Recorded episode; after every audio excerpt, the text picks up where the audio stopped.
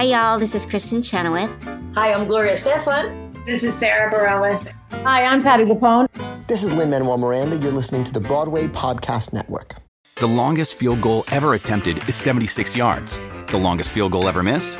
Also 76 yards. Why bring this up? Because knowing your limits matters, both when you're kicking a field goal and when you gamble. Betting more than you're comfortable with is like trying a 70 yard field goal, it probably won't go well. So set a limit when you gamble and stick to it. Want more helpful tips like this? Go to keepitfunohio.com for games, quizzes, and lots of ways to keep your gambling from getting out of hand. Here you go. One, two, three.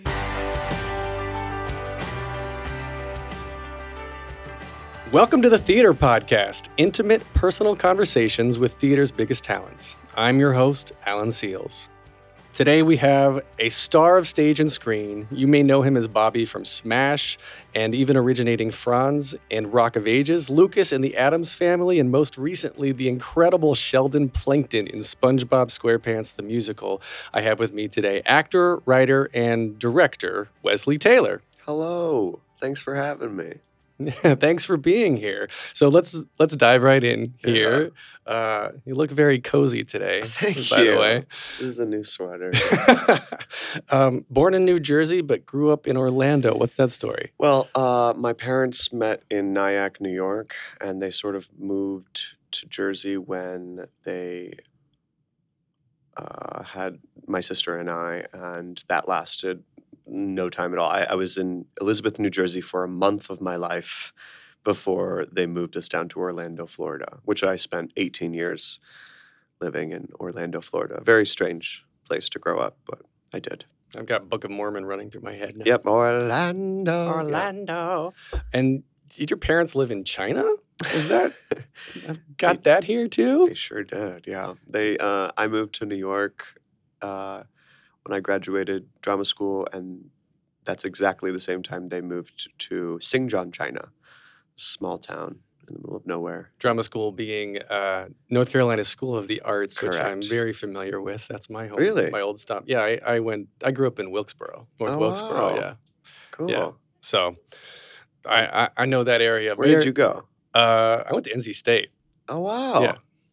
Yeah, so that's Small that's my past. Yes, um, you got the performing arts degree, eh, but I guess being in Orlando is that what got you into musical theater? What made you want to do this? Uh, definitely not geography. I, I just had it in my blood. Like I just had it uh, from a very early age. Before I could talk, I knew that I uh, would get drunk from people's attention, and um, the sound of laughter at something I said was the most delicious thing I could experience. So I just wanted to replicate that as much as possible and get in front of people as much as possible. Uh, and my mom was a music teacher, so she put my sister and I in church, you know, singing uh, for the congregation, uh, singing everywhere, and and so my sister was was a little shy, and and I was desperate for more, and um, so I was singing all the time, and I was in front of people all the time, and then uh, at nine years old, I begged my mom to get me an agent. so really, that young? that's right. And so I signed with an agency in Orlando, started going out for commercials and voiceovers and industrials and all these things. And I went to an arts high school across the street from Universal Studios. Um, so, yeah, there's a lot of entertainment in Orlando that's uh, conducive to what I wanted to do, I suppose. But um, no, it was all me. I mean, it wasn't really like my environment that made me. Hmm. Yeah. And th- it's interesting. Is it arts high school? Like growing up where I did in a small town, the concept of an arts high school, even now as an adult, to me is kind of foreign. Uh, sure, yeah. But I guess when you have that many people around, it's it's. Uh, It was a pretty incredible high school. Um, Dr. Phillips Visual Performing Arts Magnet. And I can't say that I, well, I, at that age, I feel like you're not really learning like a whole lot of extensive, detailed, specific craft, but you are when you go to an art school like that, you are exposed to the greats at an early age, which, you know, a lot of people are like, why are you doing Shakespeare? You're 15 years old. How could you ever know what you're saying? And it's maybe there's some validity to that, but if you don't start introducing the language at an early age, then it doesn't sort like by the time I got to college and we were doing Shakespeare all the time, I was like a step ahead of everyone else. Mhm. Um, so we were doing Chekhov and Moliere and Shakespeare and Ibsen all in high school. Um, and also, a rigorous program like that is going to instill a professional work ethic and discipline that is unrivaled at other high schools. We would go on college tours and see all the best acting schools in the country. We would do like four main, five main stages a year. We would be doing all these like field tri- going to the Salem witch trial, you know, up in Boston, but, you know, because we had been studying the Crucible and you know, so I think it was a pretty formative time in my development as an artist. Um, that that school, uh, and then everything sort of fell into place at, at drama school. Do you have a, a a tour or a show that you saw at that age that you rem- that stands out as like, I know I'm on the right path. I want to be like that. Yeah. So I had again, I had been um, singing and performing and being in front of people a lot growing up, but I uh, and I knew I wanted to be an actor, but I I wasn't. Um, I think it was more the song and dance man. Uh, I was a performance sort of person, and then I was in my sophomore year of English class, uh, Miss Miss Poro, and she's a great teacher. And we were you do those things where like you're reading a play and uh, Shakespeare. We read a lot more theater uh, than regular English because it was an arts high school. So um, we were doing Othello, and she was assigning parts to the people in the class to read along, and no one was allowed to read Iago. That was that was her role that she she had to read, and uh, no one could touch it. And and and truly, when she performed it, you know, just reading the text, I got chills all down my body, and I was just like.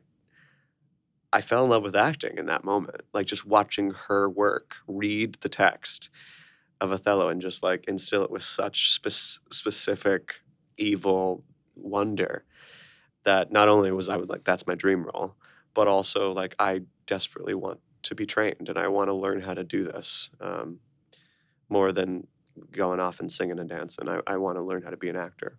wow. So with the classical training and all of that background, naturally, Rock of Ages was a perfect fit. So yeah, I have to say, I mean, I was doing I was doing Falstaff and Henry IV my final semester of college before gradu- graduating and you know booking my first show out of college this you know six months out of college. six months out of college i was on broadway doing a 80s trashy rock jukebox musical that i was actually embarrassed at the beginning to invite my faculty to because i thought they would you know lift their noses to it and, Mhm. and, and look down um, and yet of course my whole faculty would come and, and prove me wrong and take me out afterwards and say this is the work this is comedy technique this is you know it, you know the training applies to every media uh, every sort of Yeah, it makes it makes sense. I mean, it- comedy is hard. I think comedy is some of the hardest theater you can do. Yeah. So to do it well, you know, congratulations. Uh, but what was it like? What, you were 21, 22? 21 21, s- making your Broadway debut. Uh, Did you realize at that time kind of what that meant? Because I feel like, yeah, coming out of college, you're like, okay, what's my next step? Broadway, done. yeah, no, it was like, I don't know. I had this moment mm, a year out of college where all my dreams had come true. where like the big dreams of college were I want to live in New York City, I want to be on Broadway, and I want to like be living with someone that I love, you know, like a boyfriend or whatever. And all those things within a year of school were happening. And I sort of had a little mental breakdown. I just was like, oh my God, I guess I'll just die now. Like there's nothing to live for moving, but there's no dreams. There's no, you know, and um, you have to make new dreams for yourself. You have to, you know, raise the bar higher if, if you've been lucky enough to achieve some of those goals um, so that you always have somewhere to go. Um, I mean, it, and it was even not only were you on Broadway making your debut, but it was uh, originating a role, Yeah. which was you know that much. yeah, cast album. yeah, cast all album, all of that. that And so then that was 2009. The next Tony year, Awards. 2010, yeah, Tony Awards, all of that. 2010, you went into the Addams Family, Mhm. And then you're next to Nathan Lane and Bebe Neuwirth. Who? I never heard of him. Uh, like, what was that like for you? Obviously, you were you, you thought you were at the pinnacle in 09. You hit 010 and you Yeah, I would like to Step go. up. I would love to go back and sort of recreate some of those, um, some of that experience. Just, just I was so terrified. I was such a scared kid um, with Nathan and Bebe. I just like, I, you know, I grew up watching Nathan and idolizing him, and so it was, it was scary. Um, they, you know, it was a cast full of titans. It wasn't just Nathan and Bebe. The supporting cast was Terrence Mann, Carolee Carmello, Kevin Chamberlin, Jackie Hoffman. I mean, it was insane. it was, um, but that show was a was a big lesson in expectation because uh, you know Rock of Ages was the show that exceeded everyone's expectation and just kept on being the gift that kept giving. Um, we got amazing reviews, unlike what we all thought. Uh, we we were transferring to Broadway. We were getting nominated for awards. We were like it just kept. It lasted for six years. Um, no one expected that. This this show about Whitesnake songs and poop jokes. You know, no one expected. everyone loves poop jokes. Well, I mean, it's it's a very smart show. It really is. It's like the template for jukebox, and you know, Jersey Boys, Rock of Ages. Like these are the these are the success stories of jukebox. Um, and that original cast was so incredible. And anyway, that the experience of Rock of Ages was was um, so surprising. Whereas Addams Family, I think a lot of expectation went into that project, uh, just with all the names attached, and then the creative team was very fancy. The the money that was being poured into the production, um, and so that expectation can also hurt too, and and um, not live up. How did that feel? Um, it was hard. I felt like I was getting my PhD in show business. There, there was a lot of drama. There's a lot of. We did an out of town tryout after all these workshops, and you know the coldest city, Chicago in the winter. Like it, was- my parents were getting divorced. I was going through a breakup. Um, Addams family. It was tricky. It was trying because. I think everyone expected it to be the next great American musical, and it was really struggling to find its voice and its direction and its focus. It's um, you know all of the stuff, all the material that I auditioned with as Lucas. Mhm. None of none of those scenes or songs ended up in the show. Really? So imagine auditioning for a character, and then he's unrecognizable when you're doing it. It's just, it was a lot for me to digest. Uh, there were some. I'm just like trying not to say the right thing, or the wrong thing. I, uh, I was challenged and tested by people, creatively, cast, myself. Um, the whole experience Mhm. was was difficult, but I am a better artist because of it. I think, and you know what's amazing is the legacy of the Addams Family. I mean, the legacy is it's the most produced high school musical like three or four years in a row. I'm like flown all over the country to coach productions of the Addams Family at high schools. No kidding. It's amazing. Well, that's impressive. Yeah. And that ended, uh, it closed in 20, 2010, the same year, right? a couple years, yeah. Oh, a couple years? Okay. Yeah. I did it for the first year on Broadway. Right. And then in 2012, 2013, of course, went to Smash. Sure. Yeah. So, in I guess during the break, uh, what made you decide to leave Addams Family in the first place? But then, how did you get into Smash? Okay. Addams Family was the longest thing I'd ever done in my life. Um, I mean, Rock of Ages all in all was a year because you know, off Broadway and on. Uh, but Addams Family with the workshops and the out of town and the, I mean, that was a couple years of my life. Um, a year on Broadway. And like I said, I was going through a lot personally, and the show was creatively challenging, and I, I just felt like I needed to leave, actually. And since I'm an advocate for mental health and talking about mental health, I will just openly admit right here that I experienced anxiety and depression for the first time during that job in a major way. And I had to get on medication and I had to take therapy and I had to start meditating and I had to start really being proactive about my mental health because it was really in jeopardy. Mhm. And that was during the Addams family. So I think I needed a, a, a break. It also helped that I booked Tales of the City in San Francisco the month before the year contract was over. That was very convenient because I had a job lined up that I was going to go do. Mhm.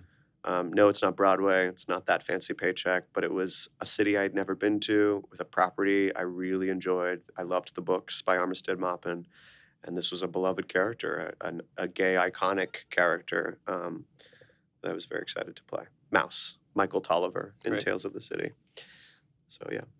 But then uh, you went to Smash, audition for Smash after that? Well, was it after? Yes, that was that was after Tales of the City. Yes, yes. So is I guess uh, as a an, an industry insider question, does your agent do you have separate agents to send you for TV uh, versus theater? And because Smash was basically televised theater, was that process any different from a normal TV audition?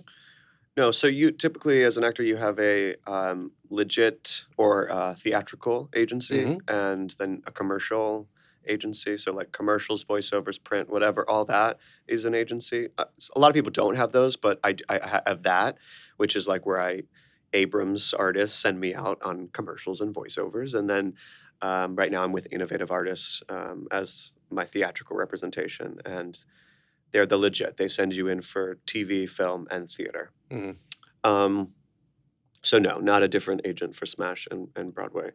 Um, interesting that that casting was an it was an interesting uh, chain of events because uh, I was moving to Los Angeles. I had made the decision that I wanted to try my luck in sunny LA and be going in for a lot more TV and film. But right before I left for LA, I got this audition from Telsey here in New York City to go in for this new TV show that Steven Spielberg was producing and that the pilot was getting picked up and you know I'd heard of course I had of course heard about it but I I you know it wasn't on the air yet it wasn't you know it was just a lot of talk and so I went in um, for Sam which ended up being played by Leslie Odom Jr. Mm-hmm. Um, I went in for that role, uh, put myself on tape uh, a multitude of different ways. Um, not to sound incredibly offensive, but I was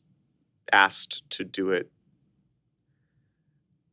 um, very effeminately, a flaming uh, sort of homosexual.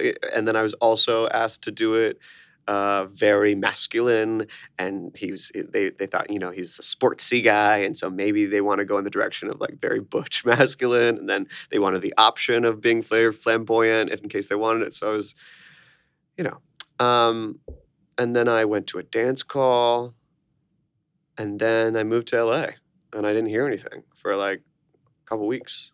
Oh no a week later, I heard that Leslie Odom Jr. got Sam, and I was like, "Oh, that's a very different direction." uh, but then, like the next day, they said I was on hold for someone in the someone who played a dancer in the ensemble who would be recurring, only for a few episodes at that time, uh, and that character who originally they wanted African American now that Leslie was Sam, they were like entertaining me as this character. And uh, then I was on hold for that for a week. And then um, I was told I got it, which I had just moved to LA. So I, I'm glad I didn't get a car at that point. I was just renting and I just moved right back to New York. Wow. Yeah. So you were literally in uh, LA for like a week. A week two weeks. Two? Yeah. Two weeks. Yeah. That's crazy. That was the first time I moved there. Right. So then you've fast forward to uh, Billy Green, right? So, Yeah, well, I guess that was well, Billy that's Green been was hap- happening all at the same Billy time. Billy Green was happening during Addams Family. Um, yeah, Addams Family is when Billy Green started, and that's mostly because I was feeling creatively stifled and I, I needed to do something. So, what is Billy Green for those who don't know? Billy Green is a, f- uh, a fame horror monster. Um, he's the the worst person that you meet at auditions. Um, he's also part of me. He's um, a, he's an awful alter ego that I try to stifle, but he is also someone I love. He's he's a, a dark cloud inside of me that I that I know I'm familiar with, and he's the guy who a true story. This actually, I actually, this is a true story. I wrote it into a play, but I auditioned for Juilliard um, when I was in high school, and I didn't know much about the best schools, but I knew that Juilliard was the best. And so I was like, well, I need to be at the best institution. It's Juilliard or bust. And so I I went to that audition in all black, turtleneck, black slacks, black jazz slippers. and I and I did my two monologues, you know, my contrasting classical and contemporary, and they said, "Do you have anything else for us?" And I said, "Classical or contemporary?" And they said, uh, uh, "Classical, I guess." And I said, "Shakespeare, Ibsen, or Moliere?" And at this point, they're like getting annoyed, and they're like, uh, uh, "Shakespeare," and I'm like, "Comedy, tragedy, or history?" they picked history. I think they were trying to, you know, see the cracks. But I sure did Henry IV. I did Prince Hal on the on the battle lines. It was just quantity over quality, and I wanted to prove my theatrical prowess, my knowledge of the theater, and uh, I did not get in. Thank God. Uh, thank God, because I needed to learn that lesson, and um, ended up where I was supposed to be, North Carolina School of the Arts, which I, I love, and I wouldn't change a thing. But that person, that part of me who auditioned for Juilliard and prepared 15 monologues is Billy Green. And so I just tried to exploit that ugly part of me. And um, it made for some pretty good comedy. And I, I made sure to include everyone in the Broadway community, all the, the, the greats like Audra and Nathan and Kristin Chenoweth and Patrick Wilson. And I just got them all in there. And uh, I don't know how I did that, but I did. So it's a web series. A web you, you Never, you never actually Oh, I'm sorry. I'm so sorry. Billy Green is on YouTube. Uh, it's a it's a pretty bare bones like dollar fifty operation. We shot it on a point and shoot camera. There's no there's no budget, but it's got heart, and um, you should check it out. Do you? Uh, I guess. Uh, well, real quick, we'll back up. Where can they find it on YouTube? Just search Billy Green. Yeah, I think I think you just type in Billy Green into the YouTube search. I don't. That was before I took it seriously in Well- terms of like video production. We'll find it. Put it in the show notes for this Yeah. one. Yeah. Cool. Um, do you enjoy writing as much or more? Or I guess in a different way. How do you enjoy writing versus you know taking already written material and turning it into a character? Sure. I um I, I I love writing, and also I never took myself seriously until about five or six years ago when I started making money doing it. Um, I just I always have been a writer. I, I've always like uh, written things down, like sketches or journaling or you know uh, scripts all the time. Uh, in we did these things in, in, in college called intensive arts, which was like your the students' opportunity to to create their own stuff. And my showcase scene, which you know you usually for your senior showcase, your senior presentation for the industry, casting directors and agents and managers, um, I wrote uh, my my scene, which you're not supposed to do. So I lied and said it was from a book of short plays by Daniel Parker. You've never heard of Daniel Parker? What's wrong with you? Um, but it, it, it, it was a, a scene that I wrote, and that scene actually was called the audition, and it was two characters, Carson and Billy, and that ended up being the pilot of Billy Green. But I, uh, again, I was I was always doodling, writing sketches, things like that for for years, and and then starting to make web series, and then starting to develop a little bit of a fan base uh, from my web content, and thinking like, oh, I might I might be good at this. Uh, I took playwriting in college as my academic, but I, again, I never took it seriously. Um, and it wasn't until It Could Be Worse, which was the web series after Billy Green, where It Could Be Worse was my first venture at a narrative storyline. Because because Billy Green, yeah, I guess that was connected in a, a sort of narrative, but loosely. Um, it Could Be Worse was the first time I was like, okay, I'm going to streamline this cohesive narrative um, with the central protagonist, and I'm going to tell a story. And it could be worse was still very autobiographical, you know, stuff about, about my life and what what makes me anxious and keeps me up at night, and, and putting that into into content. And when we sold, it could be worse to Hulu. I said, okay, now I need to take this seriously. I think because I'm starting to get paychecks for it, so maybe I should like, you know, study this and practice it daily and keep generating. and you still do. Yeah. Yeah. So we'll we'll get to that. I want to go back to the theater side, and we're fast forwarding now, I guess, to 2016, and we're talking about Sheldon, Yeah. Sheldon Plankton, yeah. that little guy. Uh, is that your favorite role that you've done? Is that safe to say? Um, it was. It's definitely up there. It's definitely like in the top three or four, I'd say, because he was just so deliciously fun, so outrageous.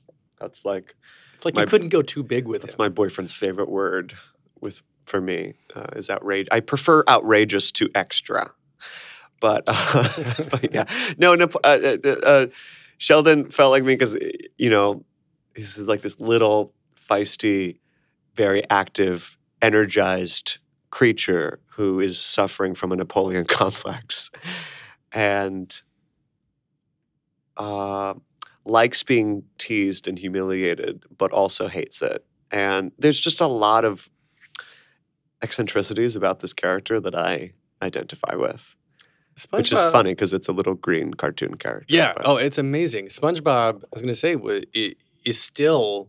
I mean, R.I.P. SpongeBob. Such a good show. It was one of my. Still is one of my favorite all-time musicals. I think out of the three Broadway shows I've I've been in, it was the best show I was in, and it's the least successful, which is interesting. and I, there's so many reasons why, which is Yeah. another episode for another time. Um, but the character itself, do you? I guess he's a he's a caricature, um, and it's not your traditional sort of you know similar character like Lucas from Addams Family, Mhm. right? Like there's not a real Sheldon Plankton in real life. Like that could not happen. How do you approach that? You get the script, and how do you start forming this person in your head? Um, well, I, I try to find my way in. I try to find Wesley in it, um, which you know I think goes against a lot of my early preconceived notions of acting, which is that I have to always be a chameleon and transform into, you know, I have to be Daniel Day Lewis. I have to go to Russia for two years and learn how to be a shoe cobbler to play it, you know, which is I find a little silly now. Um, I try to find my way in. I try to find where I can connect, and and so with with Plankton, he was ambitious, and he was. Uh, there's just a lot of things that I was like, oh, I see that, and I see that, and I see that, and that is what I relate to.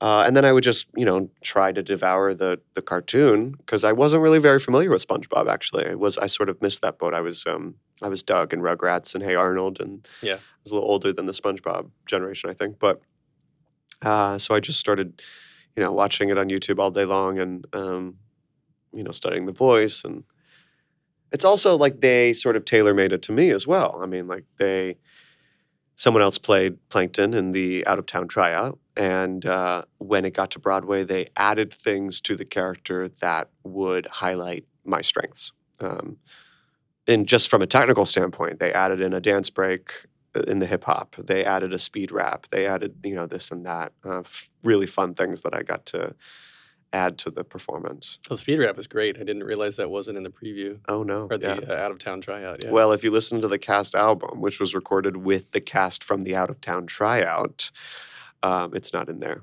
yeah, that's a that's a miss. I love Yeah. that. That was one of my favorite numbers Yeah, it is well. a miss, isn't it? Yeah.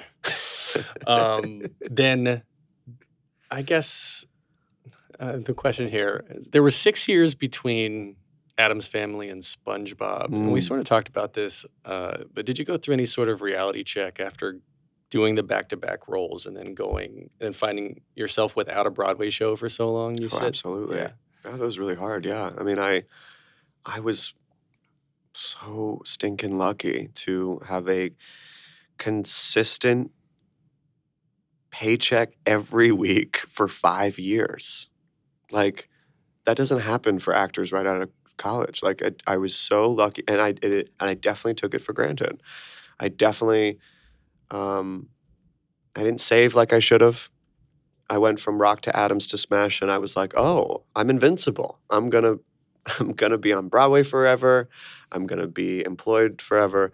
And so I, I, I never, I never saved like I should have. I was living by myself on Central Park West and taking cabs everywhere. I mean, it was just irresponsible. So my hard knocks in the second half of my 20s were important to have um, in terms of, of just financial management. I mean, for the for the actor, for the artist, financial management is so much of it. And uh, my boyfriend Isaac Powell, who's now you know starring in Once on This Island, is is doing so well. And I'd like to think a lot of that has to do with my influence and my horror stories. Um, so yeah, uh, that's a big advice for anyone uh, is is to save save the money because nothing lasts forever in this business, um, and you will go through ebb and flow no matter how talented you are or how lucky you are or how in demand you are at a given moment. There will be moments when you're not.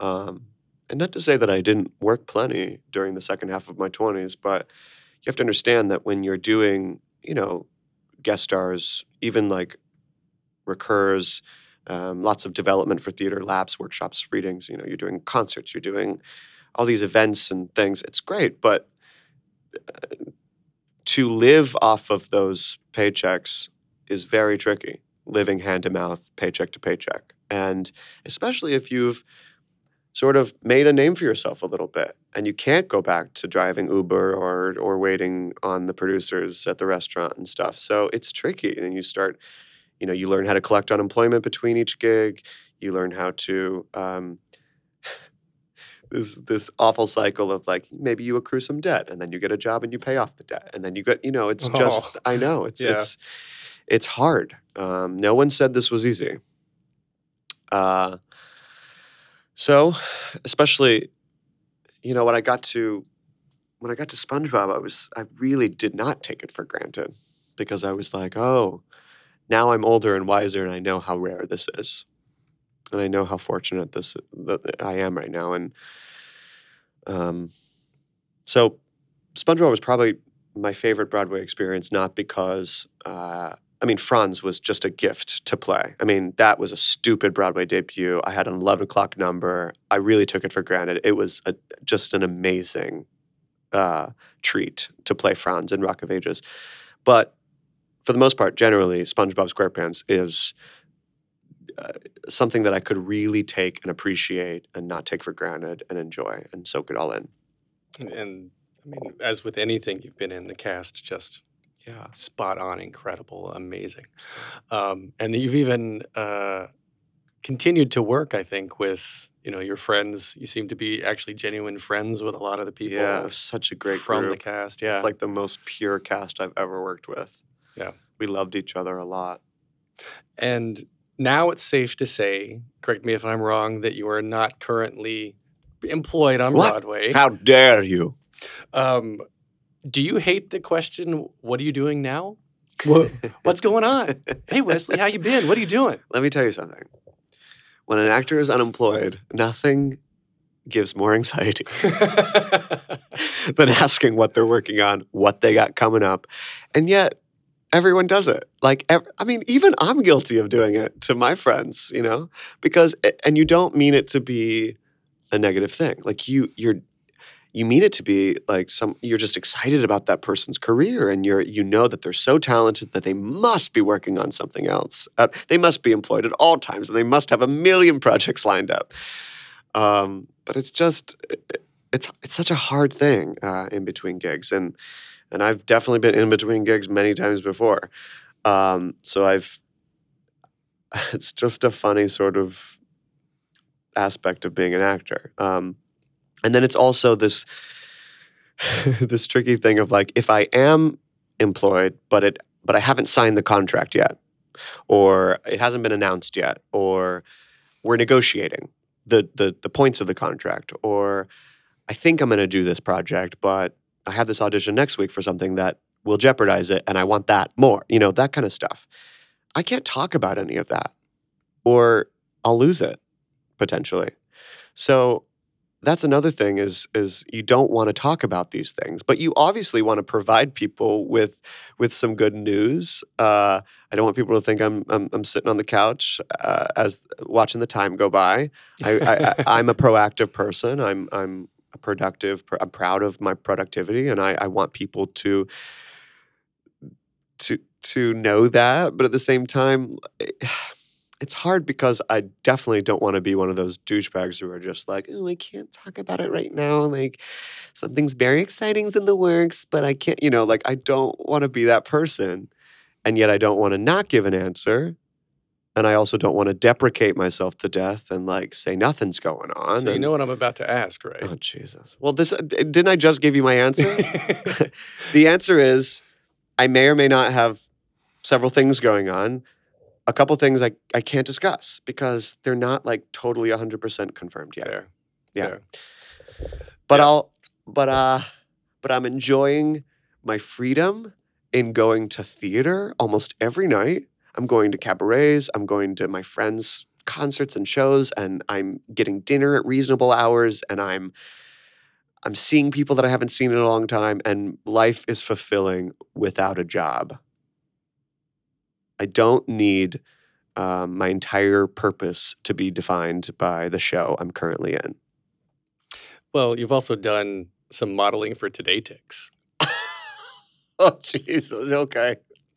I mean, that's that's some good stuff. Oh, thank you. Yeah. Thanks, and you yeah. have pet frogs. yes. Well, I'm sort of the stepdad because they're Isaac's. Oh, yeah, but I love them like they were my own. that's that's a good answer. You hear that, Isaac? yeah. on the record, he loves them like his own. Um, so cool. We're going to wrap up here with uh, a couple of the standard questions we ask uh, everybody here. So, just in general, what motivates you? Huh. Why did that? Oh man. Insert Jeopardy music here. You know, I am going to see a lot of theater right now because good theater inspires me to do theater. Reading a good book, reading a good script inspires me to write. Seeing an amazing quality cable show makes me propelled to create and write. And I'm inspired by other people. Um, other people motivate me, other artists, works of art that touch me and affect me, that resonate with me. That's what motivates me and pushes me to keep going, to tell stories. Um, yeah, is that okay? It's great. Thanks. There's no wrong answer. Okay. What advice would you give to your younger self and younger people listening now, starting out down a similar path? And I think you probably already answered this. I'd say relax, stop taking yourself so seriously, uh, get over yourself, uh, be kinder. Actually, you know what? I would say, you know, I would stop taking yourself seriously, but at the same time, I had this crazy work ethic and discipline that I think, while it's silly and we can make fun of it now, it really did, you know, start a focus in me at an early age that I think was very good. Even though it was myopic, it was like very strong, focused energy towards a common goal. Um, so I, maybe I wouldn't I wouldn't change that about myself. Oh, I would not quit the piano. That is something that I'm so mad at myself that I stopped. My, my parents uh, made my sister and I practice the piano for an hour a day uh, for about, I, I'd say I was doing it for about five or six years. Um, and when I was 11 or 12, um, they suddenly had this like epiphany as parents that they shouldn't uh, force us to play every day or something. They were like, you can play another instrument if you want to, but you, but you can stop playing. And I, of course, took them up on it because I hated being forced to practice every day for an hour. But it is one of my biggest regrets. Mine too, actually. I had several instruments my parents let me quit, and I'm like, just saxophone. This why not the saxophone or Well, the violin? The thing about the sax is the sax a little bit went out of style in terms of like, just in terms of reading music. oh, I know. No, Like- but the violin could have been very beneficial for you yes, to this yes. day.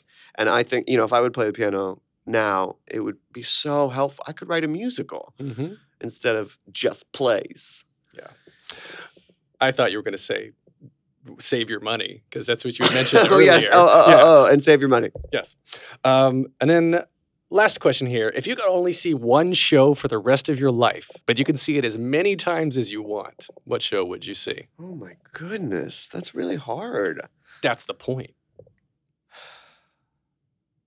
I think one of the best shows in musical theater, a true masterpiece that I connect to and it resonates with me on a deep level forever is Cabaret. And most of the things that Fosse touched have a special place in my heart, but cabaret specifically, Kander and Ebb, and the historical context of what was happening tied into like I don't know the most brilliant musical storytelling and iconic characters. Um, so I would say cabaret. Fair. All right. So on the socials, where can we find you? Uh, on Instagram, I am Sir Wes Taylor. On Twitter, I am just Wes Taylor. on see on Instagram, I demand respect. uh, yeah, I have a Facebook fan page, Wesley Taylor. Uh, that's it. And then on YouTube, search, of course, for uh, for Billy but uh, Green. Indoor Boys and It Could Be Worse, which were the last two web web series that I've I've created, are are on Vimeo. Um, or you could go to indoorboys.tv or it could be worse.tv. But yeah, Billy Green's on, on YouTube. Wonderful. Well, thank you very much for coming. Thanks for having me. This was fun. You can always connect with me at theater underscore podcast on Instagram and Twitter or via Facebook at facebook.com slash official theater podcast. And uh, if you could take a moment, also just go rate the podcast, give an honest feedback, and uh, I do read that. So your feedback is very important. You can also connect via email, feedback at thetheaterpodcast.com. I think that's all I've got. As always, thanks to our friends Jukebox the Ghost for providing the music for this podcast. See you next time. Take a deep breath, make the world a little colorful. Hey, it's Leslie Odom Jr. here on the Broadway Podcast Network to tell you about the Rise Theater Directory, a program of Maestra Music. Rise is a national online resource designed to connect and empower backstage and administrative and creative theater professionals from underrepresented backgrounds. If you work or aspire to work in the theater community, this can help you find your next project. And if you hire theater professionals, search the Rise Theater Directory to find your next team. Create your profile now and get more information by visiting risetheater.org. That's theater with an R E R I S E T H E A T R E dot org because only together we rise.